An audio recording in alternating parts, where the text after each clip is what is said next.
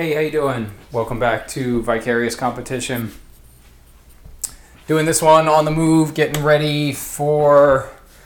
Uh, you might hear some some rustling, uh, some you know in the in the background. Uh, we are getting ready for the upcoming rooftop rumble.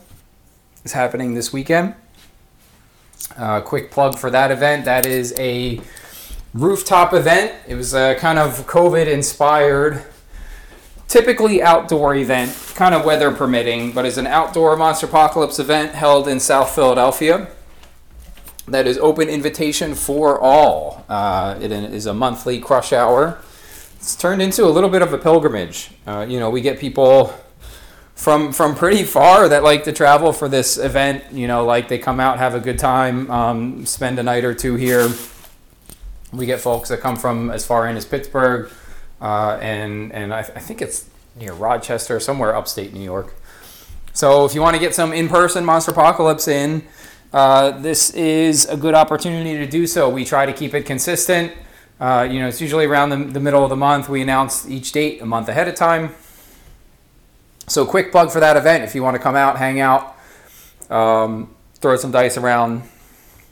More than welcome to do that. Uh, I think the tabletop simulator event just to continue plugging stuff. Uh, the next TTS is going to be going live soon uh, for signups, you know, and then you know subsequently they'll they'll run that event. And and I know there's some discussions of doing something that's a little bit more new player oriented as the Kickstarter gets closer to fulfillment.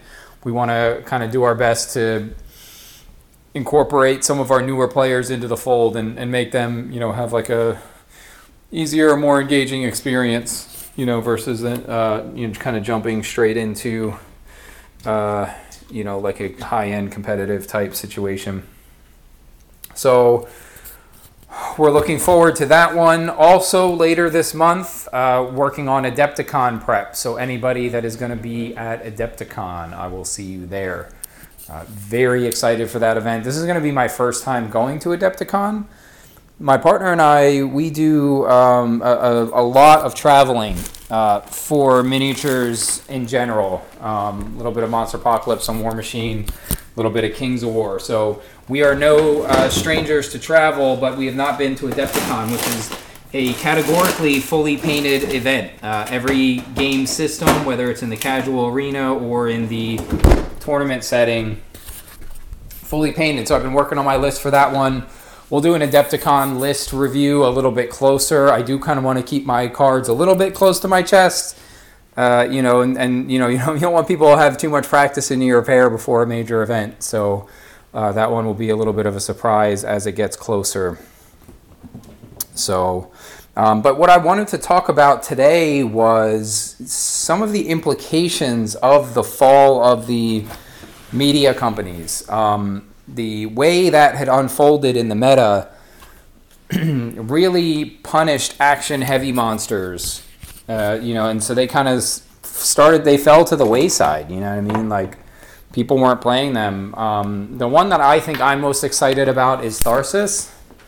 I kind of started Monsterpocalypse as a Martians player. Those were the, the figures and the models that, that got me to originally buy into the game. So little bit independent of, of play style. Um, they do have a lot of skill expression, which is always good, but Tharsis was a monster that really suffered from the media because, you know, the, the way the monster works, you know, it has the repair action and then also hands out repair action.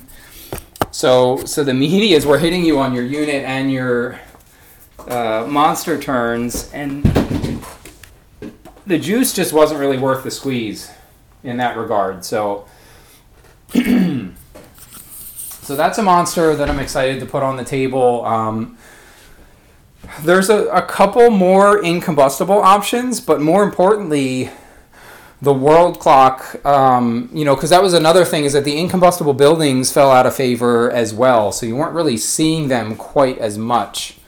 Um, so Tharsis didn't have a lot of good repair lines in the middle of the table uh, you know, in, in kind of the, the mid game uh, when you need it, when you still have it, while she's still in alpha. So there's a little bit more viability in the incombustible options, but the First Guardians World Clock is a game changer for this one because the way that rule is written, the Rise of Civilization, that lets you, it's when you perform a repair action. So that is something that will work on your monster turn. So that's something that's, and I've always been kind of a more action heavy player anyway. So other monsters that are really exciting with this change is Cthulhu goes straight back to the top. Cthulhu never stopped being a strong monster, um, but the media company meta definitely like cramped his vibe quite a bit.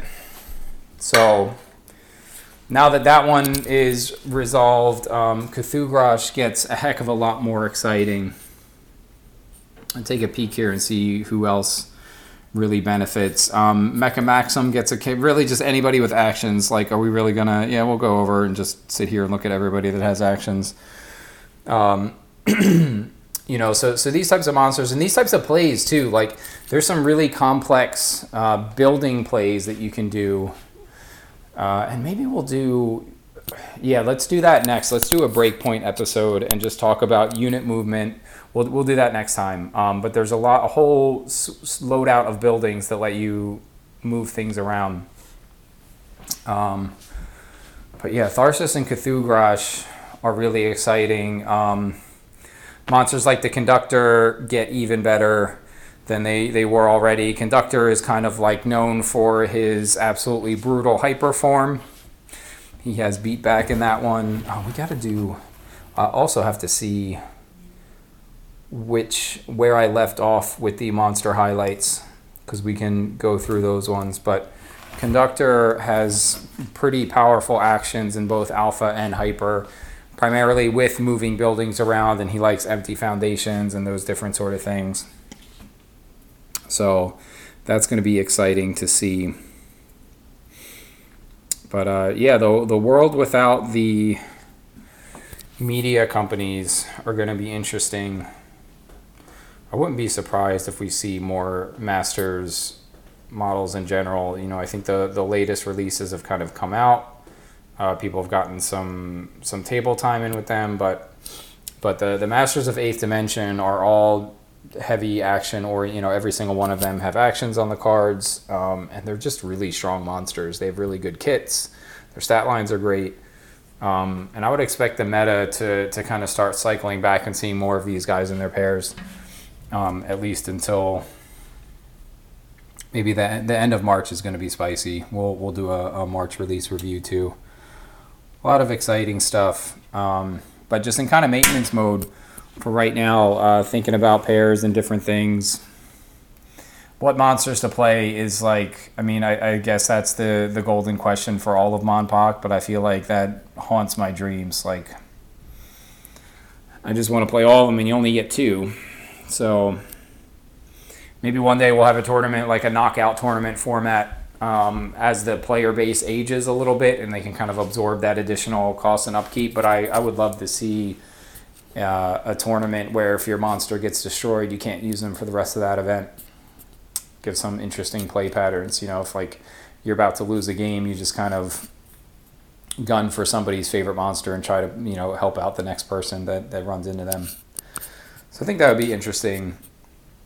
Um, and and just trying to clear my painting queue. Uh, I'm down to the last couple of models, which is super exciting. I've never been fully painted in any of the games that I played, but uh, my Destroyer's Force is coming very very close. So, who else could we for the action dice? Mecha Maxim is really strong. Robocondo gets better too, you know, because that, that rocket booster, you know, gets that much easier to use. I don't think Gorgadratron cares at all. Uh, that guy's still just kind of in a goofy place.